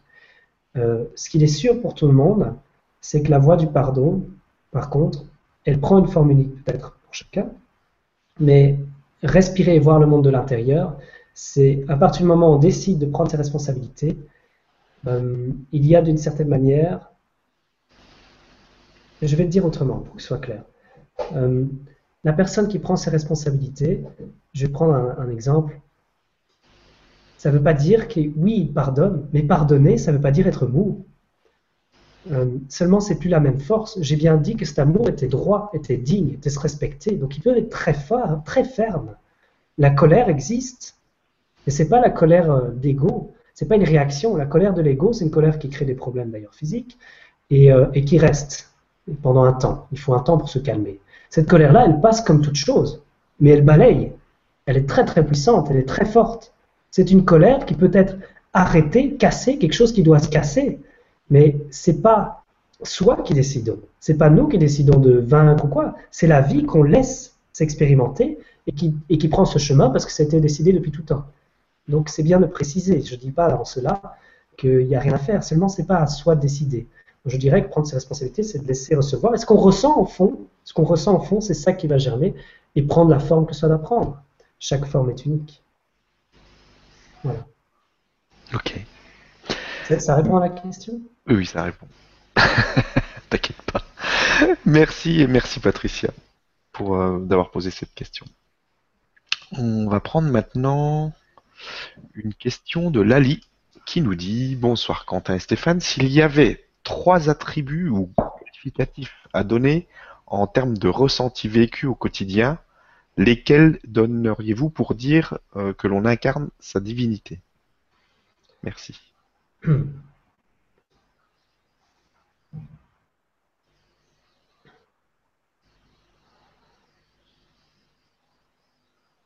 Merci pour la question.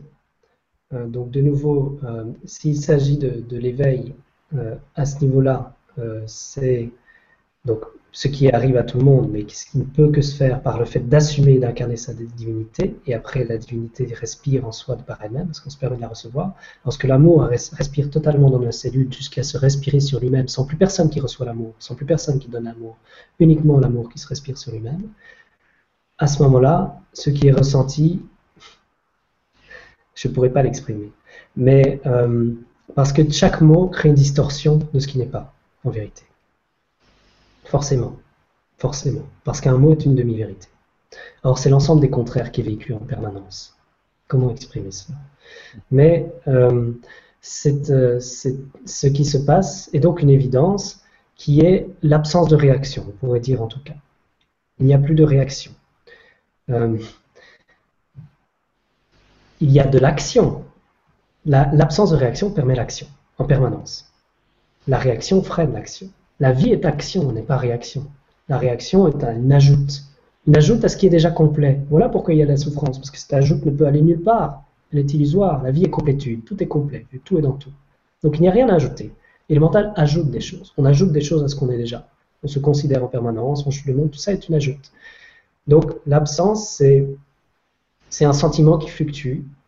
Euh, qui peut être décrit par de la paix, qui peut être décrit par de l'amour, mais l'amour prend toutes les formes. Donc l'amour, qu'est-ce que cela veut dire?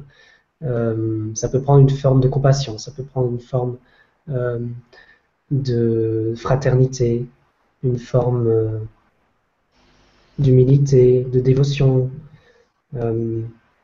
ça peut provoquer beaucoup de pleurs, beaucoup de souffrance, mais pas dans le sens de la souffrance du mental où quelqu'un souffre. C'est tout qui respire en soi et on pleure avec le malheur du monde, par exemple. Mais ça ne fait pas mal, c'est divin. C'est des larmes qui coulent et qui, nettoient, c'est un nettoyage. C'est très beau, c'est très beau. Et il y a un étonnement et un émerveillement pendant que ça peut pleurer, par exemple. Mais ça n'a rien à voir avec l'extérieur. C'est donc tout se vit de l'intérieur. Des choses se passent. Et donc, quel que soit, tant que de toute façon, c'est pas compliqué. On pourrait dire, tant qu'on réagit, tant qu'il y a réaction, tant qu'il y a souffrance, il n'y a pas, la divinité n'est pas incarnée. Parce qu'il y a séparation.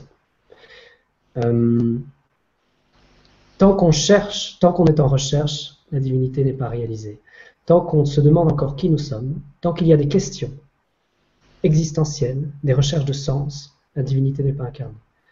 Tant que la question et la réponse se fusionnent, les questions peuvent subsister dans un sens pratique, évidemment, quand est-ce qu'on mange, je ne sais pas, mais les questions d'ordre existentiel n'existent plus, parce que tout est accompli. Sans ça, il ne peut y avoir la paix. C'est une désidentification totale. euh, on ressent, on peut l'exprimer ainsi, que Quentin est mort. C'est-à-dire, on est déjà mort. C'est mourir avant de mourir. Mais c'est ce qu'on pense être qui meurt. C'est-à-dire que lorsque ce corps va mourir, ce qui est ressenti ici et maintenant est pareil. Il est déjà retrouvé. Certains ont ça lorsque le corps physique meurt, pas tous malheureusement, mais certains meurent bien. Cela est déjà retrouvé pendant la vie physique, ça c'est l'éveil. C'est un sentiment donc, qui, qui fait qu'il ne dépend pas du corps physique, qui ne dépend pas du corps émotionnel ni du mental. Il n'y a plus de pensée, il n'y en a plus aucune. Il peut avoir un stade où il n'y a pratiquement plus de pensée sans qu'il n'y ait euh, la divinité totalement incarnée. Ça, ça, doit vraiment respirer entièrement. Et, c'est grâce, c'est une grâce rendue et simultanément reçue. Voilà. Mais incarner la, la, divinité, euh, ce que je pourrais dire, c'est euh, écouter. Donc euh, incarner la divinité, pas quand elle est totalement incarnée, mais assumer, prendre ses responsabilités ici maintenant, parce que comprendre que ce dont j'explique, ce dont je parle, je ne me sens pas séparé de qui que ce soit. Donc ce que j'exprime, c'est pas quelque chose qui est lié à, à, à Quentin, c'est quelque chose d'universel. Et c'est cela qui est en train de parler, en vérité. C'est cela. Donc c'est ce que c'est votre propre cœur qui parle. C'est une réalité, totalement. Si ce que je viens de dire est entendu, c'est qu'on entend de l'intérieur. Ça, c'est un des, une des trois clés, je ne sais pas comment dire, si on peut dire, puisqu'on me demande trois choses. Bon, en tout cas, écouter de l'intérieur. Écouter de l'intérieur, absolument. Voir et entendre de l'intérieur. C'est-à-dire écouter. Écouter. Le pardon. Marcher sans se retourner. Marcher sans se retourner. Accueillir ce qui vient accueillir et ne pas avoir peur de sa féminité. Ne pas avoir peur, ne pas être dur avec soi.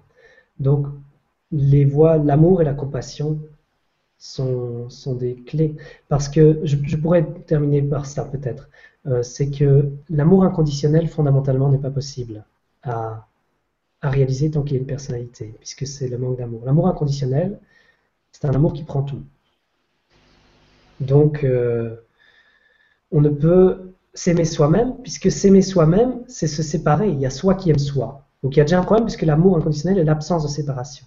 Donc si, on peut le dire, mais si on est dans cette démarche de s'aimer soi-même, on ne peut pas dire qu'on s'aime soi-même inconditionnellement, en tout cas. Forcément. Parce qu'on est en train de s'aimer. Donc on se sépare, donc on ne s'aime pas inconditionnellement. On peut s'aimer, mais pas inconditionnellement. C'est pas grave. Ça ne veut pas dire que c'est pas bien de le faire.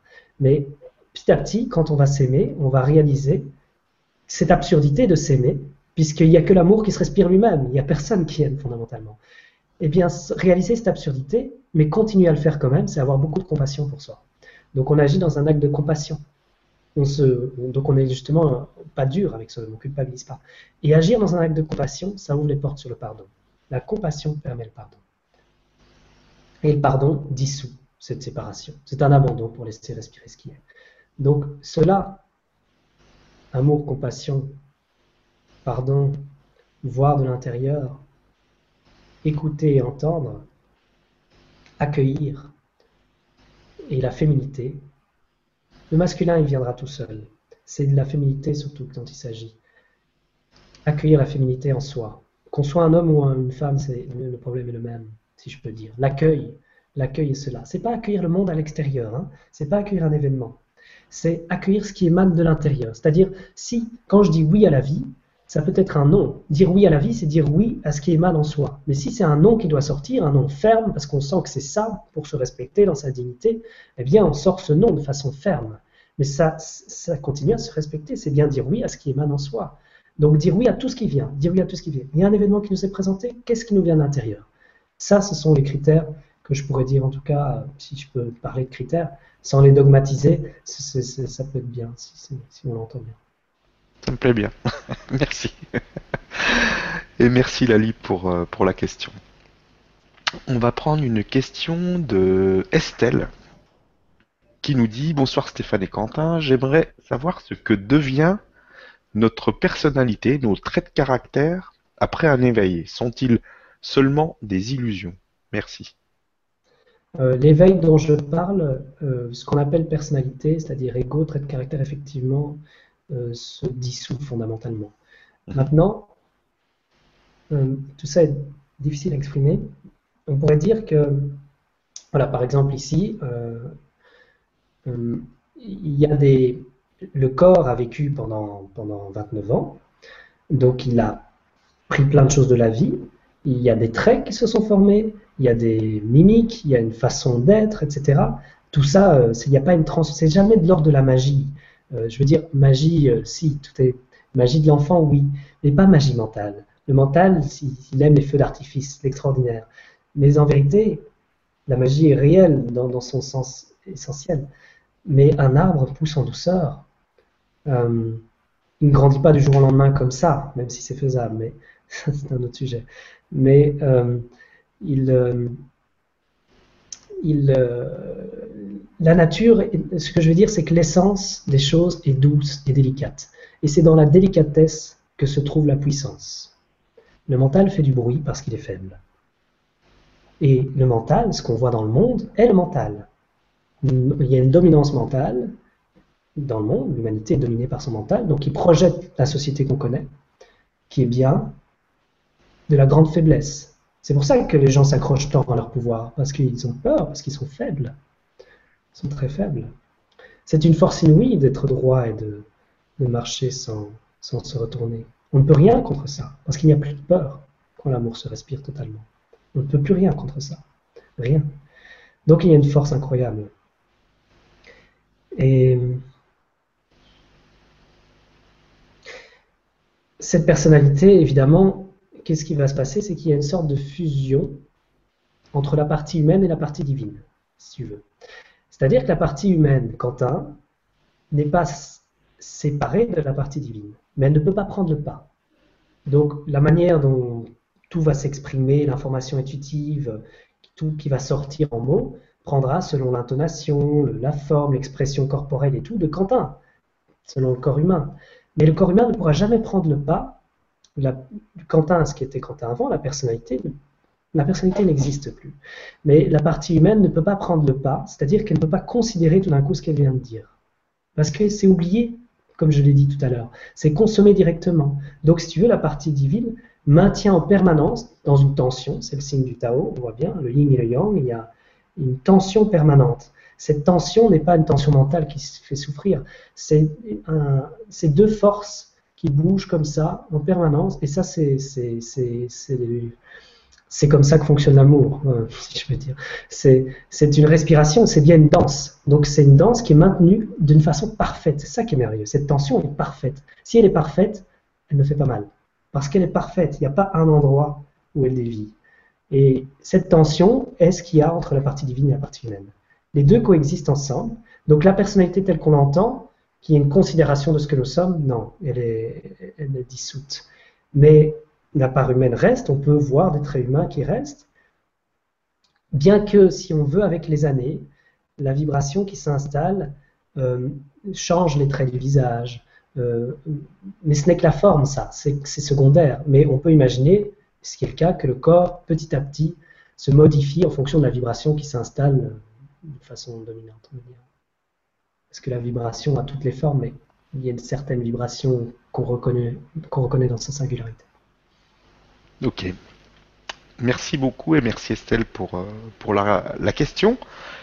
Et le temps passe vite, donc on va prendre une dernière, dernière question avec euh, Marie-Josée qui nous dit Bonsoir Quentin, bonsoir Stéphane. Si je comprends bien, l'homme doit renoncer à cette illusion qu'il dirige et qu'il organise sa vie lui-même.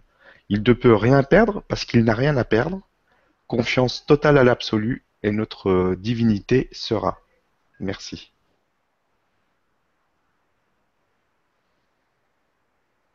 Merci beaucoup pour cette question qui est magnifique et qui, qui montre euh, qu'il y a une belle entente, une belle écoute, l'entente de l'intérieur, effectivement, et j'aime le mot renoncement, qui est euh, dans la tradition christique très fort, on l'emploie, car il s'agit bien de renoncer au monde. L'ego a mentalisé ça. Il a vu comme si puisqu'il voit que dans la forme. Le mental, on voit que si, comme s'il s'agissait de forme. Tout intérieur, ça n'a rien à voir avec la forme. Donc il a vu dans la forme, c'est aller en haut de sa montagne, dans une grotte, et euh, il y a des gens qui le font. les temps sont différents aussi aujourd'hui. Donc aujourd'hui, ça arrive dans chacun maintenant, dans un quotidien. Renoncer au monde, c'est renoncer à notre attachement au monde. Le monde, c'est le mental. C'est renoncer donc à la personnalité, à ce qu'on pensait, à, ce, à, la façon dont on percevait la vie, à la façon dont on la considérait.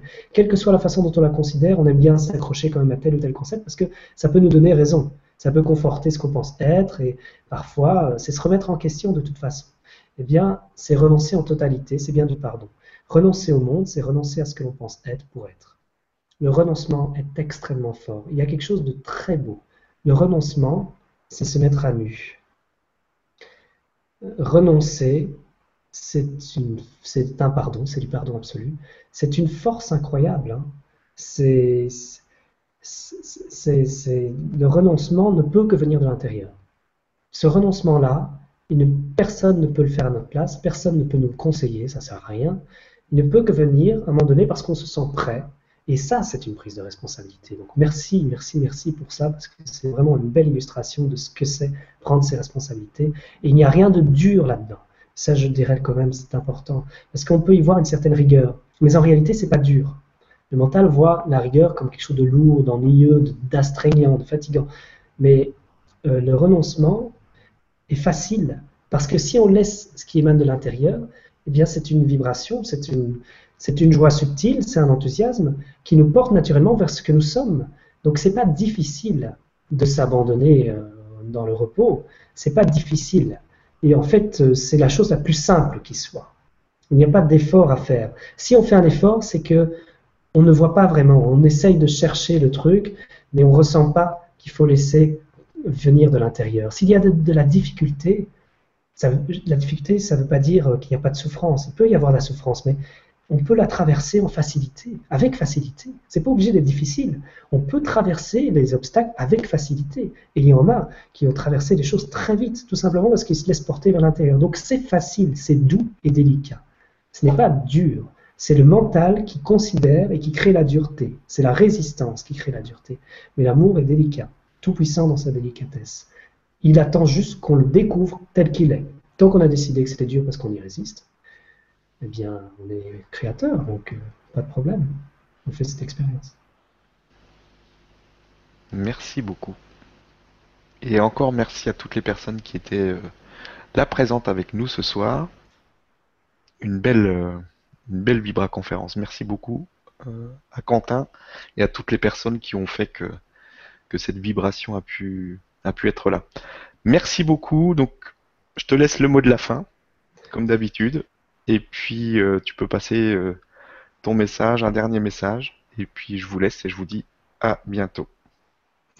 D'accord. Euh, alors, merci à toi, Stéphane. Et merci à tout le monde, effectivement, de, de, de s'écouter, justement, puisque c'est le thème de s'écouter et s'écouter, prendre ses responsabilités, c'est une implication. Et il n'y a rien de plus merveilleux. On a toujours, on a tellement dit aux gens ce qu'ils devaient faire, en fait. On dit toujours ce qu'il faut faire à l'autre. Eh bien, je dirais, il ne faut pas tolérer que quelqu'un nous dise ce qu'on doit faire. C'est intolérable. C'est intolérable parce que c'est cela, prendre ses responsabilités et euh, incarner cette divinité, c'est que seuls soi pouvons savoir ce qui est bon pour nous. Cette voie est unique. Personne ne peut le savoir à notre place. Personne ne peut dire ce que nous avons à faire. Cela est cette force et l'amour dans toute sa beauté est là. C'est donc pas quelque chose de nous. Hmm, c'est très beau, mais c'est dans sa subtilité que toute cette beauté se découvre. C'est par soi-même, ça demande à se vivre par soi-même. Et merci euh, de permettre ce partage. Merci, bonsoir.